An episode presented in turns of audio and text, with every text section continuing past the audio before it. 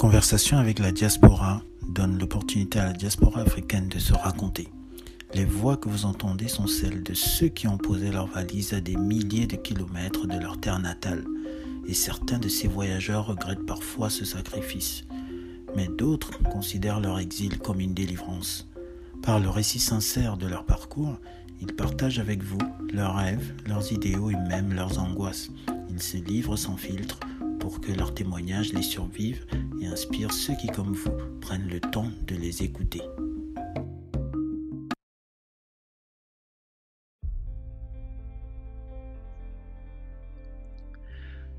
Je suis Stéphane Ekobo et je vous souhaite la bienvenue sur le podcast de Conversation avec la diaspora. Notre invité, Taïrou Gourouza, nous vient du Niger. Lauréat de l'école des mines de Paris et de Sciences Po Paris, il détient aussi un MBA de l'ESSEC Business School. Bien qu'aujourd'hui installé en France, Taïrou connaît l'Afrique comme sa poche, car ses contraintes professionnelles l'amènent à s'y rendre à une cadence que peu d'entre nous pourraient tenir. Cet amoureux du continent noir est un homme de réseau, et son impressionnant carnet d'adresses possède des tentacules aux quatre coins du globe. Une popularité qui s'explique par sa personnalité, car l'homme dégage une simplicité une chaleur humaine qui vous met tout de suite à l'aise. Bien qu'attaché à ses racines, Taïrou trace sa route avec assurance et se déplace comme un poisson dans l'eau dans un monde désormais global.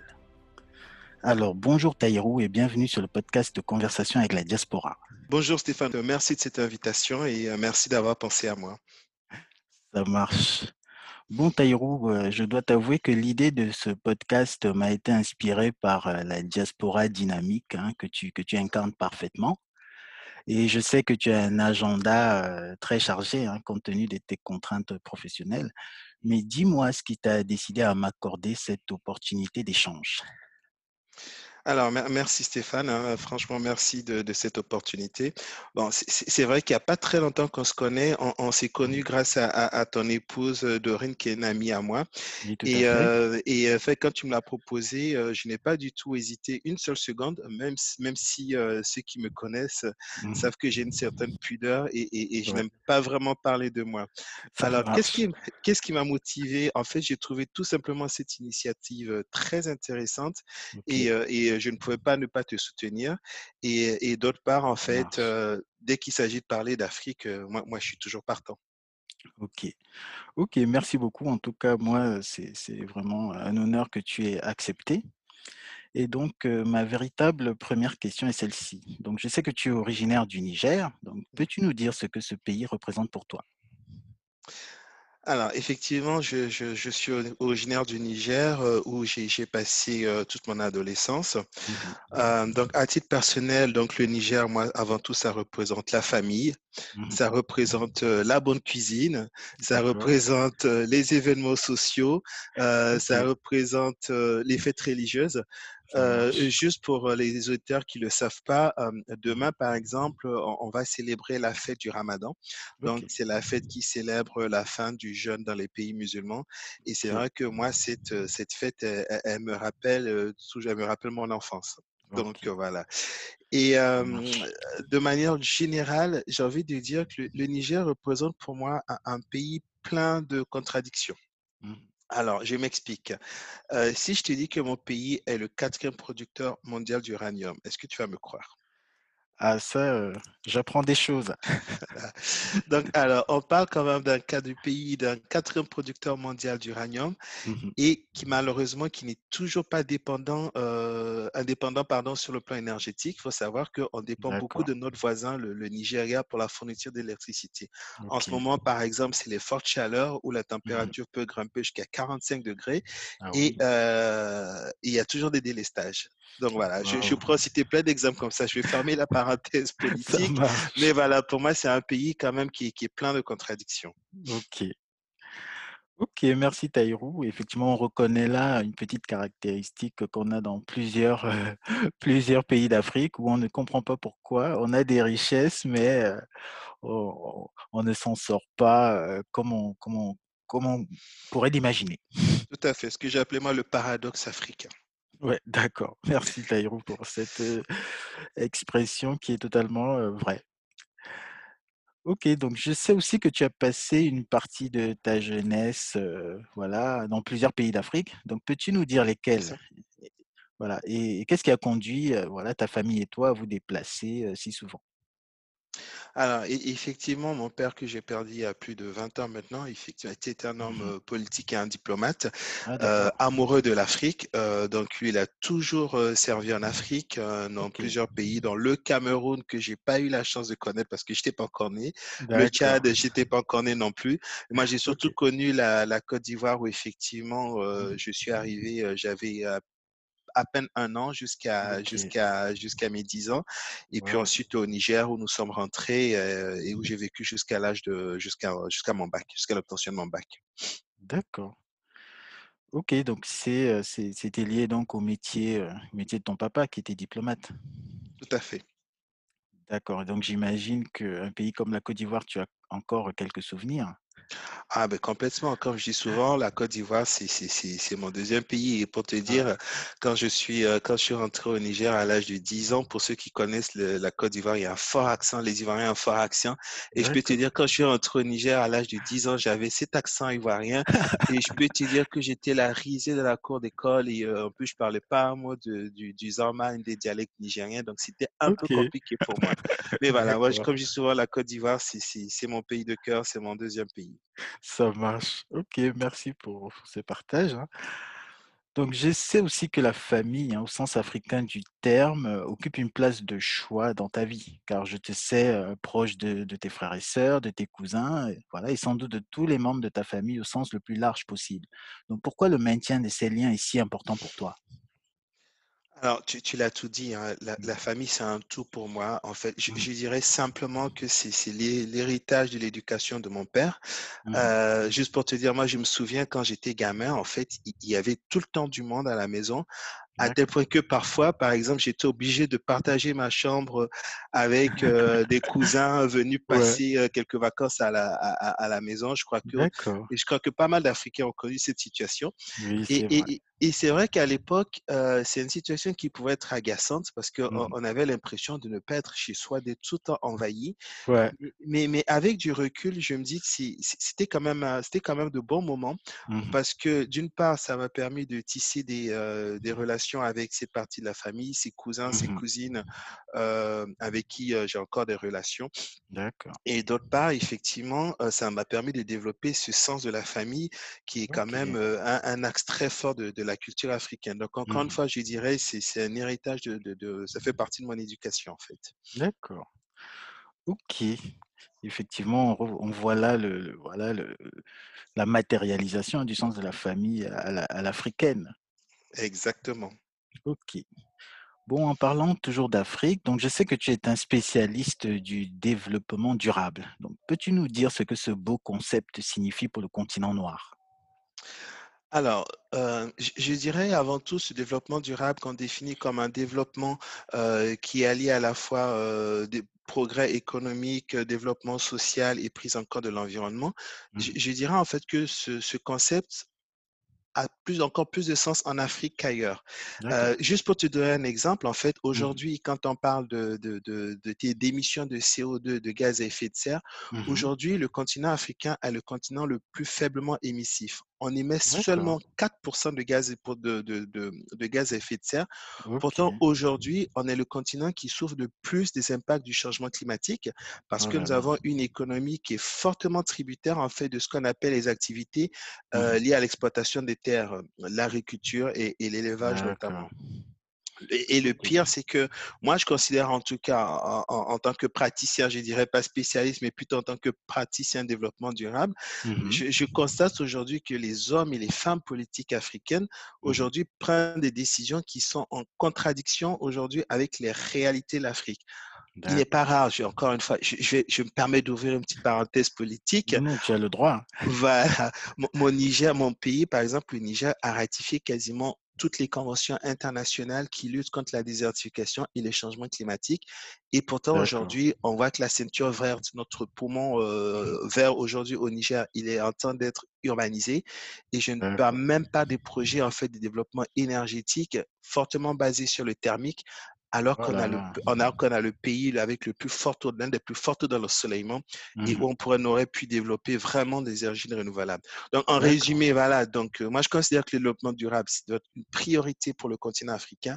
Malheureusement, aujourd'hui, euh, c'est loin d'être le cas. D'accord. Bon, on va peut-être pas rentrer dans les détails sur, le pourquoi de cette situation parce qu'on est on est tous d'accord que ça reste un peu un peu absurde, mais bon, on ne on ne perd pas espoir. Ah non, il faut pas. Il OK, faut pas. ça marche. OK. Merci Taïrou. Donc je sais aussi que dans le cadre, voilà, de la Fondation L'Oréal, donc tu, toi et certainement, tes équipes, hein, vous menez des actions extraordinaires, pour les femmes africaines. Donc peux-tu nous en dire plus? Tout à fait, écoute, avec, avec grand plaisir. Mmh Euh, effectivement, depuis, euh, depuis bientôt deux ans, septembre 2018 exactement, j'ai eu le, le privilège de, de rejoindre le groupe L'Oréal, mh. plus précisément la Fondation L'Oréal, en fait, en tant que directeur des programmes euh, pour l'Afrique. Donc, il s'agit d'un poste qui a été créé, en fait, spécialement dans l'ambition, effectivement, de développer ces magnifiques programmes de la Fondation en en Afrique. Alors concrètement, qu'est-ce qu'on fait? Il y a le, le programme le plus connu qu'on appelle For Women in Science pour les femmes et la science. En fait, c'est très simple. C'est un programme qui a pour ambition de, d'accompagner en fait les femmes à faire carrière dans le domaine scientifique. d'accord. Et, euh, et quand dis domaine scientifique, c'est minimum doctorat et plus, parce qu'on s'est rendu compte qu'effectivement aujourd'hui les femmes sont sous-représentées dans la science et simplement Aujourd'hui, je pense que euh, l'épisode du Covid le montre, on ne peut, il ne Mmh peut pas y avoir de, de- de développement sans science. D'accord. Voilà. Donc, c'est ce à quoi je m'attelle donc depuis des ans justement à développer ce programme-là en Afrique, c'est-à-dire faire le, le faire connaître, avoir plus de candidatures, Mmh organiser euh, le, le- le processus de sélection. Nous sommes en pleine sélection là euh, pour, euh, pour la campagne 2020 et après euh, l'organiser de toute la cérémonie et, et- et tout ce qui va avec. Donc voilà, ça c'est vraiment le cœur de métier de la fondation, de la Mmh fondation L'Oréal. Et euh, depuis euh, deux ans aussi, nous avons développé un autre programme. C'est le premier programme, en fait, que nous avons développé en Afrique. C'est un programme de Mmh socio-esthétique. Est-ce que ça te parle? Socio-esthétique. Esthétique, ça me parle, donc quand on va coupler avec le socio, je dis-nous. Alors, donc, c'est, en fait, c'est moi, pareil, hein, je, je vais être honnête avec toi. J'ai Ah, découvert la socio-esthétique depuis deux ans quand je travaille, euh, depuis que je travaille au sein de la fondation. En d'accord. fait, euh, on est parti du constat de- sur les bases d'études scientifiques aujourd'hui que les personnes en, en précarité en Mmh précarité sur le plan sanitaire, c'est-à-dire qui sont atteints de maladies chroniques, notamment le cancer, ou aussi, en précarité, on va dire, financière. Aujourd'hui, ce sont des personnes qui, euh, qui ont une certaine perte d'estime d'elles-mêmes. Et donc, du coup, ce qu'on fait, on met à leur disposition des socio-esthéticiennes, donc c'est-à-dire des esthéticiennes Ah. à la base, donc qui, Mmh ont été, qui ont été formées en fait pour prendre en compte la dimension sociale en fait de, de, de, D'accord. de ces mal-être. Et donc, euh, en France, par exemple, ce qu'on a beaucoup fait, euh, c'est mettre à disposition des établissements euh, d'oncologie qui prodiguent OK. des soins contre le cancer, en fait, des socio-esthéticiennes. Et euh, des études ont montré en fait que les personnes en fait atteintes du cancer, donc qui reçoivent ces soins-là, Mmh Aujourd'hui, en fait, c'est contribuer à leur émission et à leur bien-être. D'accord. Donc, Donc on avait pas mal de projets voilà, en France mmh comme ça. Et euh, depuis l'année dernière, on a le premier projet en Afrique et en Côte d'Ivoire. Et Mmh donc, l'ambition, c'est de développer encore ces projets-là dans d'autres pays. OK, donc si je comprends bien, donc ces socio, esthéticiennes, elles sont un peu des personnes qui ont la double casquette à la fois d'esthéticienne et un peu de coach de vie? Exactement. Et euh, voilà, elles ont toute une formation en psychologie. Mmh Et euh, j'ai eu l'occasion, effectivement, parce que c'est en deux volets, il y a une formation pratique et euh, théorique et pratique. Et par exemple, ce qu'on a fait en Côte d'Ivoire, dans un centre d'oncologie, donc on a équipé une cabine en, en- en matériel, donc pour pouvoir prodiguer les soins. Mmh Et on a formé des socio-esthéticiennes ivoiriennes à partir avec des, des formateurs qui viennent de la France. Et donc, j'ai eu l'occasion de participer à cette formation. Effectivement, c'est très intéressant parce qu'il y a tout un volet psychologique. Euh, parce qu'effectivement, euh, c'est tout simple. hein. En- en- je vais Mmh dire, on n'aborde pas la la la la on n'aborde pas la de la même manière une personne qui a le cancer, une personne, heu, je vais Oui, dire saine et même les produits, par exemple, j'ai découvert tout récemment, beh, Mmh mh. qu'effectivement, on n'utilise pas n'importe quel produit. Donc c'était très Ouais. intéressant et surtout c'était très émouvant avec la Mmh mh. partie pratique où, heu, voilà, j'ai vu des patientes qui ont qui ont bénéficié de ces soins, mais à la fin, elles étaient en pleurs, quoi. C'était, Waouh! c'était c'était très émouvant. Donc voilà, en résumé, j'étais un peu trop long, mais voilà, c'est le résumé de ce que j'ai fait depuis, depuis bientôt 2 ans, au sein de la Mmh mh. Fondation L'Oréal sur le continent. Ça marche Taïrou. Bon, bah, chapeau, hein, moi je pense que c'est des initiatives, vraiment à saluer parce que, effectivement, je pense que tu as peut-être pu le constater, depuis 2 ans, que que tu fais ça, hein, que peut-être, les chiffres, les chiffres s'améliorent. Vous voyez quand même un changement?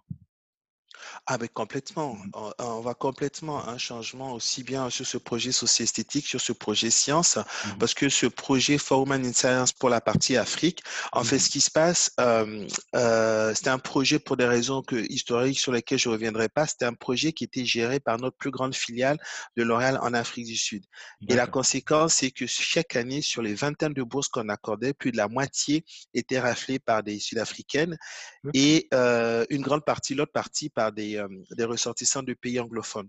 Le! Nigeria, le Mmh mh. Ghana, le Oui. Kenya. En fait, ce sont des pays qui investissent massivement dans la recherche scientifique et moi, depuis que j'occupe ce poste, donc avec, qui est ma responsable, qui est la directrice de la Fondation L'Oréal, Mmh notre mh. ambition était de donner de la visibilité à des «petits pays» entre guillemets, quand je dis Mmh mh. «petits», c'est-à-dire en termes de développement scientifique, donc c'était notamment des pays francophones et l'année dernière, par exemple, il y avait des Sénégalaises, il y avait une Béninoise, il y avait. 2 Camerounaises, il y avait une Burkinabé et c'était vraiment un plaisir quand tu rencontres ces femmes qui te disent: «Mais OK. merci parce que, Bah oui. sans cette bourse de la Fondation L'Oréal, elles étaient sur le prêt sur Ah le plan d'arrêter leur Mmh mh. recherche, en fait. D'accord. OK. Non, non, tout ça est vraiment à saluer et après, toutes ces toutes ces femmes que tu as citées, je pense qu'elles vont, heu, même en retournant, chez elles, elles vont inspirer encore, plusieurs jeunes filles donc c'est voilà. C'est le but. C'est le but effectivement parce que bon, je peux t'avouer que, enfin moi je découvre, hein, tout cet univers sciences depuis 2 ans, Mmh mais mh. je peux t'avouer que, je me rends compte en fait sur sur la base des des des dires de ces femmes-là, Mmh mh. aujourd'hui être une femme africaine scientifique, D'accord. ce n'est pas évident. OK, j'imagine, hein. Non, non, franchement, moi, je je leur tire mon Mmh chapeau parce que bon, ce sont des études longues, Mmh mh. heu, donc il y a le poids de la société, heu, parce qu'une femme africaine, heu, tu le sais très bien, elle est censée rôle, se marier voilà, oui. exactement, elle a un rôle que la société lui a attribué, elle est censée se marier, avoir des enfants, contribuer au Mmh mh. développement de la famille, donc voilà. Alors que quand tu pars sur une carrière, scientifique, tu Mmh mh. pour 10-15 ans, quoi, donc Ouais. moi, je je je leur tire mon chapeau, sincèrement. OK. Non, non, c'est c'est clair que le tout ça est vraiment à saluer parce que enfin moi je je connais un peu, hein, j'ai, j'ai, heu, j'ai une formation un peu scientifique, donc je je voyais moi-même, heu, les chiffres, voilà, on il y avait pas beaucoup de de filles autour de nous, donc on a des grosses promotions, voilà, plus de 90% en fait que de garçons, donc je vois exactement, de quoi de quoi tu parles et là vous avez vraiment mis sur le doigt sur un vrai un vrai problème. On ouais, on essaie. On essaie de contribuer modestement effectivement à à changer la situation. Je dirais pas changer, mais au moins améliorer la situation. OK, donc bravo à vous. Merci, merci Voilà. Donc toujours en restant sur le thème de l'Afrique, est-ce qu'il t'arrive souvent, voilà, d'i d'imaginer une Afrique, on va dire, heu, un peu autonome et capable de faire jeu égal avec, heu, les autres continents? Voilà. Et si oui, quelles sont pour toi les clés de la réalisation de cette utopie? Voilà, donc on va un peu essayer de rêver. On va essayer de rêver. Non, mais moi, Stéphane, c'est mon rêve avec, heu, avec un grand R, on va dire, effectivement, le Mmh mh. développement de notre cher continent parce que je je reste persuadé, enfin, c'est même pas les chiffres qui le montrent. Mmh mh. Aujourd'hui, nous avons les capacités, effectivement, d'atteindre le développement d'autres continents. Mmh Mais bon, je pense qu'effectivement, il y a quelques quelques prérequis et et d'après moi, en fait, heu, moi moi, je vois plusieurs clés pour répondre concrètement à ta question. Mmh. La première clé, c'est d'investir d'abord massivement dans les secteurs clés. Les secteurs clés, moi, j'entends par là l'éducation, Mmh mh. la santé, l'agriculture. Et encore une fois, je pense qu'aujourd'hui, cette pandémie, en fait, a a mis le doigt sur un problème crucial en Afrique. On a Mmh mh. aujourd'hui la majorité des pays, en fait, qui importent à près de 70 leur Ah oui. alimentation. Mmh 70%. Waouh, waouh, pour un continent qui est censé être, heu, on va dire autosuffisant parce que toutes les toutes les conditions sont réunies, on va dire, pour, heu, pour avoir une agriculture qui puisse nourrir tout le monde. Mais aujourd'hui, Mmh. on a la plus grande surface de terre arable disponible effectivement. Mais Mmh bon, aujourd'hui, c'est parce que bon, je pense que là, si si si on dans les on on commence à entrer dans le pourquoi du comment, je pense qu'on Ouais, a pour toute la journée. Non, mais voilà, donc tout ça pour dire oui, effectivement, moi, je pense qu'il faudrait, voilà, Mmh d'abord investir dans ces 3 domaines et et et surtout l'agriculture. Moi, j'ai envie de dire, il faudrait qu'enfin qu'on arrête de produire des choses que nous ne consommons pas Ouais, et de consommer des choses que nous produisons. ouais. Je, je peux te donner quelques exemples. Aujourd'hui, la Mmh Côte d'Ivoire, la Côte d'Ivoire, je pense qu'elle est le pro, je ne me trompe pas en disant que la Côte d'Ivoire est le premier pays mondial producteur de cacao. Oui, Et je sais de quoi je parle. J'ai grandi en Côte d'Ivoire, comme je disais précédemment. Aujourd'hui, le Mmh chocolat est un luxe en Côte d'Ivoire. Waouh. Voilà.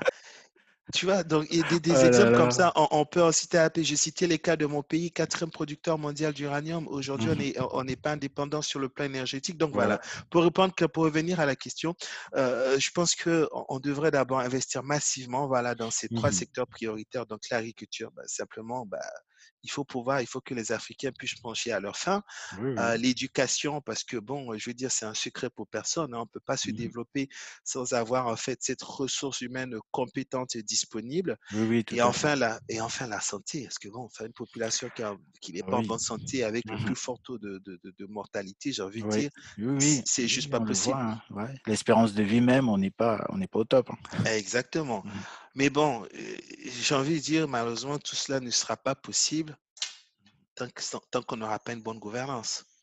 Et là, je crois que oui. tu vois de quoi je parle. On va pas entrer dans les détails. Voilà, on va pas entrer dans les détails, on a suffisamment de cas, heu, flagrants, hein, sous les yeux, peu partout Exactement. sur le continent donc heu, bon, Mmh. on prie pour, heu, des jours meilleurs. Oui, mais bon, tu vois, je, moi, je, je, je suis croyant pratiquant, mais voilà, j'ai- il faut, je pense que justement, il faut qu'on arrête de prier et, et de, et de, et de passer à autre chose, Oui, quoi, passer à autre chose. OK, Oh, c'était une boutade. voilà. Non, non, je pense que tu as tu as totalement raison, hein et puis, heu, bon, tu as parlé d'éducation, je pense que On commence, il y a beaucoup, beaucoup d'initiatives, hein. Moi, j'ai vu, je vois par exemple, un pays que je connais un peu, le Cameroun.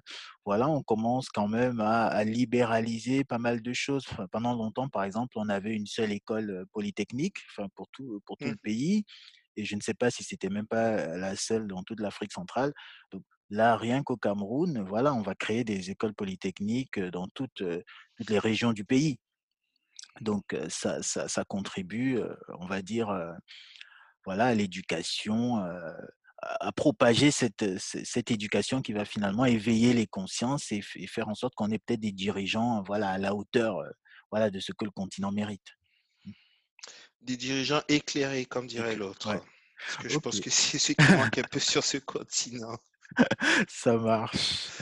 Bon, maintenant on va on va changer de continent, on va s'intéresser à la France.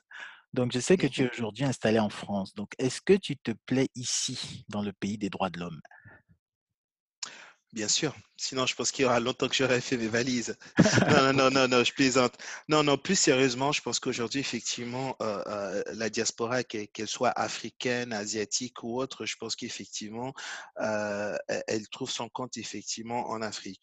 Mmh Voilà. Mais bon, je pense qu'il il faut pas se leurrer. hein. Aujourd'hui, euh, e- être, être noir en Afrique n'est pas une, un- pardon, être noir en France n'est pas une chose facile.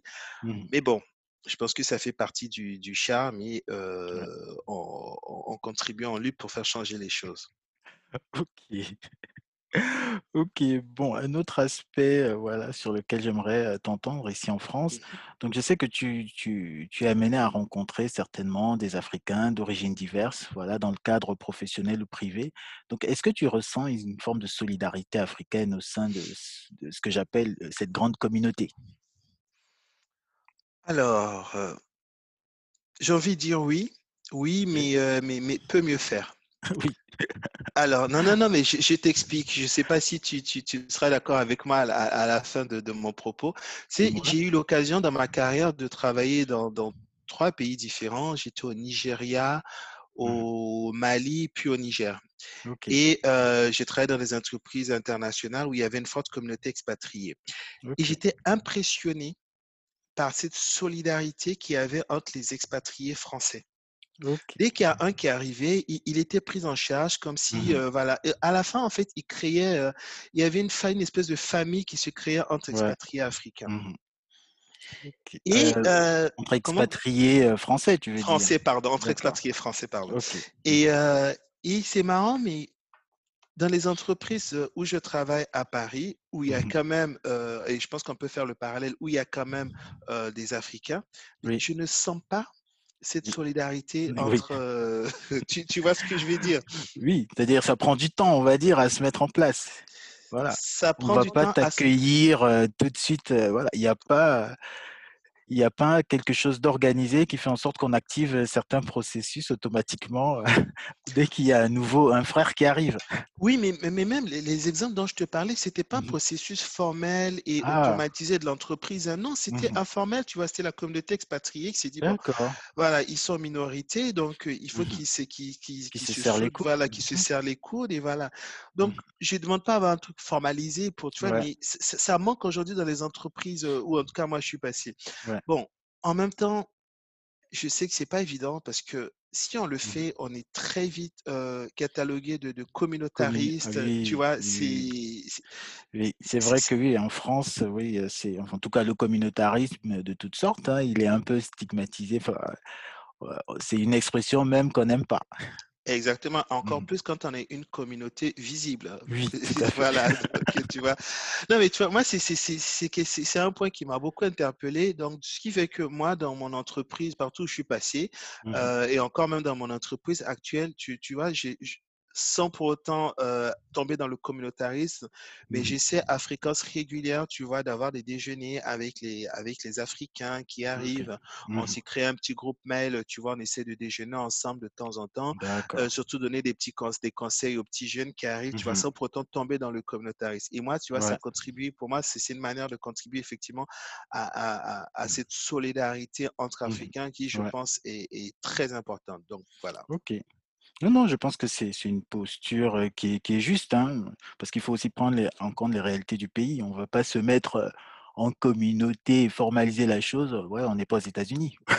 Exactement. Et encore une fois, tu vois, c'est marrant parce que c'est vrai que quand tu arrives dans un restaurant d'entreprise, euh, que dès que tu as une table de 10 blacks, entre guillemets, je dis entre Ouais, guillemets parce que moi, je n'aime pas, j'aime pas ce terme black. ouais. Donc, dès que tu as une table de 10 noirs, tu vois, effectivement, c'est très Oui. visible. Oui, oui, oui, oui, oui. Tu vois ce que Oui, je veux dire? effectivement et je pense que ça peut même être gênant, même pour les blacks en question eux-mêmes. Exactement. Donc, c'est pour ça qu'il faut trouver le, le- le- le bon équilibre, le juste équilibre, fait. quoi, tu vois. Mais en tout Mmh cas, moi, pour répondre concrètement à ta question, oui, il y a une forme de solidarité, mais moi, je pense qu'on on pourrait aller plus loin. On D'accord. pourrait aller plus loin. Ouais. Enfin, OK. Non, non, tu as tu as totalement raison, hein. On prend trop de précautions. c'est ça. Effectivement, on prend trop de précautions, on accorde, je pense qu'on accorde un peu trop d'importance au, qu'en pensera-t-on, que Ouais, dira-t-on, tu vois. ouais. bon. On pourra difficilement aller plus loin tant que, tu Mmh vois, comme tu disais tout à l'heure, tu citais les États-Unis, on ne pourra Mmh pas aller plus loin tant qu'effectivement les statistiques ethniques, comme on dit, sont interdites en France, quoi, tu vois. Ouais, Si, euh, ça va être un peu compliqué. Enfin, moi, c'est mon analyse, c'est mon point de Oui, vue. oui, oui, c'est clair que des choses comme ça, ouais, qui peuvent qui peuvent paraître de loin, des bonnes choses, mais au final, elles contribuent effectivement à nous à toujours à nous diluer, voilà et peut-être aussi à, je sais pas, à à noyer un peu le poisson, voilà. Exactement, comme tu dis, ça. Noyer le poisson. Donc est-ce que tu as, on va dire, quelques conseils à partager avec la diaspora pour mieux vivre l'exil? Alors, euh, De par mon expérience personnelle, on va dire dans dans dans le vécu de de dans mon entourage, certaines personnes que je vois dans mon entourage qui effectivement ont du mal à s'intégrer Mmh et après discussion avec ces personnes, le constat est simple, hein, elles ont du mal à s'intégrer parce que simplement, elles elles n'ont pas fait l'effort de de s'ouvrir, de s'ouvrir aux autres. Ce sont des personnes qui restent vraiment entre entre elles, entre communautés. Pour dire, c'est des compatriotes, hein, que je vois Ouais. qui traînent toujours qu'entre Nigériens. Qu'entre, ouais. Ok. Voilà. Et euh, moi, je, je leur dis souvent, mais écoutez, euh, c'est ta première année en France, tu es là Mhm. pour un master, tu en as au moins pour cinq ans, mais Bah ça va être un peu dur, effectivement, s'il faut rester entre soi. Ouais. effectivement, ils reconnaissent que c'est le cas. Donc, de, Ouais. mais ils essaient de faire des efforts, mais, euh, mais en même temps, je veux dire, euh, il faut reconnaître les choses. hein. Je veux dire, bon, Paris est une ex- exception. On vit à Paris. Paris est une ville, on va dire, cosmopolite, un peu plus ouverte. Ouais. Mais je dirais que de manière générale, la France n'est pas un pays très ouvert. Je veux dire, euh, on ne t'accueille pas forcément oui, les bras ouverts. oui. C'est très, subtil à capter, mais euh, je, je te voilà, rejoins là-dessus. exactement. Mais je pense que c'est à nous, enfin, c'est simple. hein. Moi, j'ai toujours dit, c'est c'est à l'étranger, entre guillemets, de faire l'effort de s'adapter aux autres et pas l'inverse. Ouais. Ouais. Voilà. Donc, en Oui, résumé, moi, je dirais ouverture. Ouais. Oui, oui, ouverture surtout pour aussi s'enrichir, parce que. Exactement. Exactement. Parce que l'ouverture, c'est une richesse, mais euh, Mhm. qui n'a pas de prix, quoi. Oui. Ok, donc merci pour ce, ce précieux conseil. Donc, si on parle un peu de ton parcours académique, donc je sais qu'il est jalonné d'inst- d'institutions de prestige, hein, comme l'École des Mines, Sciences Po, l'ESSEC Business School. Donc, qu'est-ce que chacune de ces formations euh, voilà, t'a apporté et que peux-tu dire aux jeunes Africains qui pensent que l'accès à ces établissements de renom n'est pas fait pour eux? Alors, euh, qu'est-ce que ces trois écoles m'ont apporté? Euh, je dirais avant tout une formation d'excellence. D'accord Parce que bon, enfin, en toute modestie, je veux dire, aussi bien l'école des mines Sciences Po que, que les SEC Business School, comme tu le dis, en fait, elles sont toutes cassées parmi, je veux dire, les, les, les top 5 euh, dans leur domaine. Et donc, effectivement, j'ai toujours dit, moi, mon credo, c'est tant qu'à faire, autant choisir le meilleur. Bon, on Oui, d'accord. fait. Bon, voilà. Donc aujourd'hui, donc je dirais avant tout une formation d'excellence et, et, et on parlait, c'est marrant, on parlait à l'instant d'ouverture et je Mhm. dirais aussi une ouverture parce que en fait, ce sont toutes des écoles en fait qui sont ouvertes à l'international avec euh, des, euh, des populations d'étudiants étrangers allant entre 20 et 40 selon les écoles. Donc effectivement, tout ce brassage Mhm. interculturel effectivement qui contribue à cette ouverture d'esprit. Ouais. Et un dernier point qui, il faut pas se leurrer, hein, c'est Mhm. c'est aussi le, le, le carnet d'adresses et le réseau. Et, et moi, je peux te Mhm. dire aujourd'hui, effectivement, c'est quelque chose qui me sert énormément dans mon, dans mon travail euh, chez L'Oréal en Afrique, parce que quand je vais dans un pays euh, où j'ai besoin de prendre un rendez-vous, euh, je n'ai pas de contact, mais je prends l'annuaire Sciences Po, parce que Sciences Po, en général, on trouve toujours un. Sciences Po à l'ambassade de France dans un pays. Voilà. Donc je prends toujours. Après, je dis pas que ça marche à tous les coups, hein, Mhm. mais voilà, je prends Oui, toujours au moins, tu as l'annuaire. déjà un point de départ. Exactement. Et franchement, je pense que ça, ça, ça, ça n'a pas de prix. Et d'ailleurs, même Ouais. les écoles hein, aujourd'hui, je pense que euh, elles surfent sur cette vague-là justement, Ouais. et c'est ce qui justifie, euh, entre autres Mhm. aussi, je crois, ces, ces coûts de scolarité assez exorbitants. Ouais. Donc euh, voilà. Donc en- je dirais, raison parce que ce n'est pas rien. ah non mais exactement. Aujourd'hui, le réseau, je vais dire, euh, c'est pas rien, ça n'a pas de prix. Mhm. Donc voilà. Après la deuxième partie, ta question, euh, est-ce que les jeunes, euh, tu me dis, est-ce que, que- que- quel Oui, conseil je a, donnerais à ces oui, à ces jeunes Africains qui pensent que l'accès à, à- à ces établissements, euh, voilà, il n'est pas fait pour eux. Alors, c'est marrant parce que euh, au tout début de, de ma formation, j'ai- j'étais un peu comme eux. J'étais, j'avais tendance justement à m'auto-censurer, me dire, mais non, mais Ouais, l'école des mines, c'est trop bien pour moi, à Sciences Po, mais je ne pourrais jamais y aller. oui, Mais il, voilà, mais il, j'ai envie de dire, il faut avoir confiance en soi. Il faut avoir confiance en soi. Et après, moi, j'ai un credo en général que j'essaie d'appliquer le plus souvent possible, c'est je ne risque rien à tenter. Bah oui. Bon, à part euh, les quelques centaines d'euros que ça va me coûter en frais d'inscription Mhm. euh, et enfin en, en frais d'études de dossier et en temps, effectivement, moi je fonce, je, j'évite de m'auto-censurer, j'essaye. Mhm. Si ça marche, tant mieux. Si ça marche pas, c'est pas la fin du monde. Mais pour, j'ai envie de dire aux jeunes, ne vous auto-censurez pas, Mhm. allez-y, parce que bien au contraire, toutes ces écoles aujourd'hui, elles ont compris l'intérêt d'avoir effectivement des étudiants internationaux et surtout Ouais, des étudiants africains. Donc ouais, voilà. Au contraire, j'ai envie de dire, euh, c'est voilà. une, une denrée euh, qui, voilà, qui, qui- qui est très prisée de ces écoles-là. Mhm. Donc allez-y, foncez, n'hésitez pas. Oui, oui. Voilà. Qui ne se donnent pas de limites parce qu'au final, ils sont, ils sont même un atout pour. Exactement, euh, ils sont un atout pour ces écoles-là. Ouais. Pour venir, moi, pour dire, je sais que dans ma quasiment toutes les écoles aujourd'hui, elles ont un quota Mmh euh, d'étudiants étrangers parce qu'il faut Mmh savoir que ça contribue en fait à leur classement international. Ouais. Il n'y a pas que ce critère, mais ça fait partie des Mmh critères. Oui, oui, la diversité, au Exactement. sens, heu, au sens le plus large. Mmh. Mm. OK. Donc je sais aussi que ton ton MBA à l'ESSEC était orienté vers l'entrepreneuriat. Donc tu as certainement affûté ton sens des affaires au cours de cette formation. Donc alors peux-tu nous dire quels sont tes projets actuels et futurs? Alors, Si c'est ma pas secret. Non, non, non, non, non, il y a rien de secret, mais alors ma réponse va peut-être te surprendre, mais Ouais, comme je dis souvent, en fait, moi, j'ai pas vraiment la fibre entrepreneuriale, tu vois? En tout cas, dans l'immédiat, à à court, moyen terme, heu, Mmh. contrairement à la j'ai envie de dire, c'est je crois que c'est la moitié de la promo, hein, qui, Mmh heu, qui, heu, soit ont déjà quitté leur boulot Ouais, ou, avaient pour ambition de créer un job, mais moi, c'était vraiment pas mon ambition en intégrant ce master. Mais au contraire, c'est, hem, non pas développer de l'entrepreneuriat, mais Mmh développer l'in l'intrapreneuriat au sein de mon entreprise actuelle. Et je Ah sais que chez. L'Oréal, voilà, c'est quelque chose qui est qui est très sollicité, qui est qui est qui est très encouragé, auprès des collaborateurs, voilà. Donc moi, ce qui Mmh m'intéresse, c'est pas vraiment l'entrepreneuriat, mais plutôt D'accord, l'intrapreneuriat, en tout cas à à moyen terme. Après, à long OK, terme donc ce que tu appelles l'intrapreneuriat, donc c'est quoi? C'est quelque chose où tu tu déclenches des initiatives, mais qui sont encadrées, par, par ton entreprise, c'est ça? exactement, c'est ça. C'est de côté le dévelop de développer le côté entrepreneuriat, mais à ouais. l'intérieur de l'entreprise. ça marche. Voilà, c'est par exemple développer un nouveau business model, heu, voilà, d'accord. c'est voilà, c'est vraiment réfléchir en interne. OK, OK, c'est cool. Donc Taïrou, j'ai eu l'honneur, heu, de fêter avec toi la célébration de ton mariage. Donc, j'ai, heu, j'ai été impressionné par la qualité et la quantité d'amis, qui sont venus partager, ce moment avec toi. Ils venaient quasiment, de tous les coins du du globe. Donc quel est ton secret pour te construire, des amitiés, solides?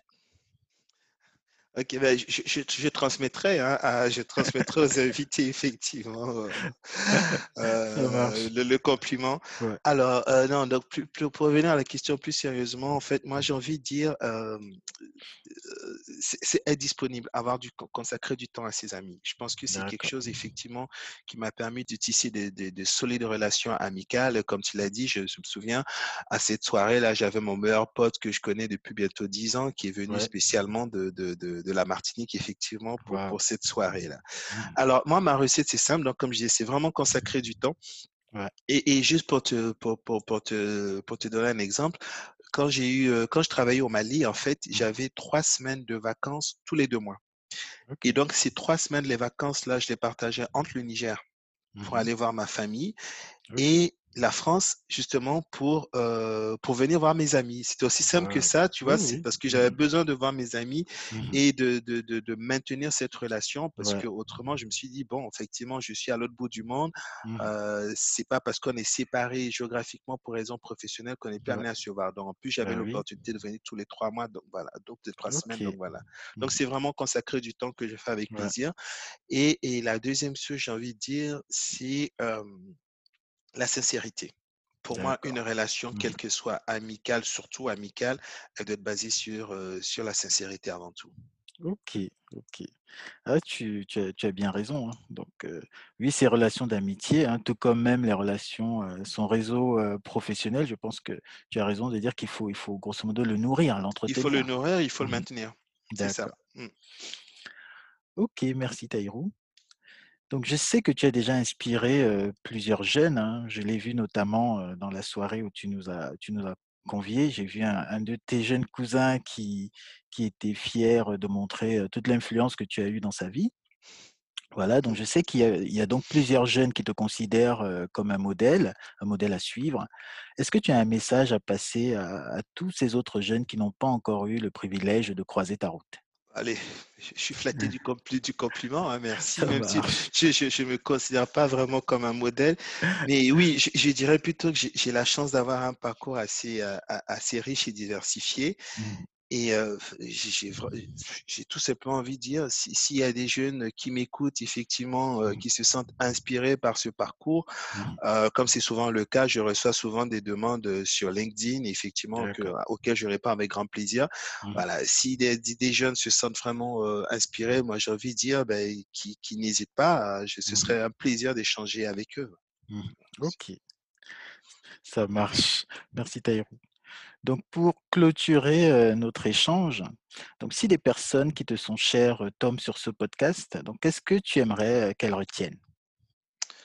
Alors, j'ai envie de dire avant tout, si les personnes qui me connaissent tombent sur ce podcast, je pense qu'elles vont, elles seront plutôt surprises et étonnées parce que comme je disais en introduction, c'est pas du genre je suis pas plus je suis pas du genre à à me livrer facilement, mais comme quoi avec l'âge, hein, c'est, Voilà, voilà, on change un peu. on change un peu effectivement.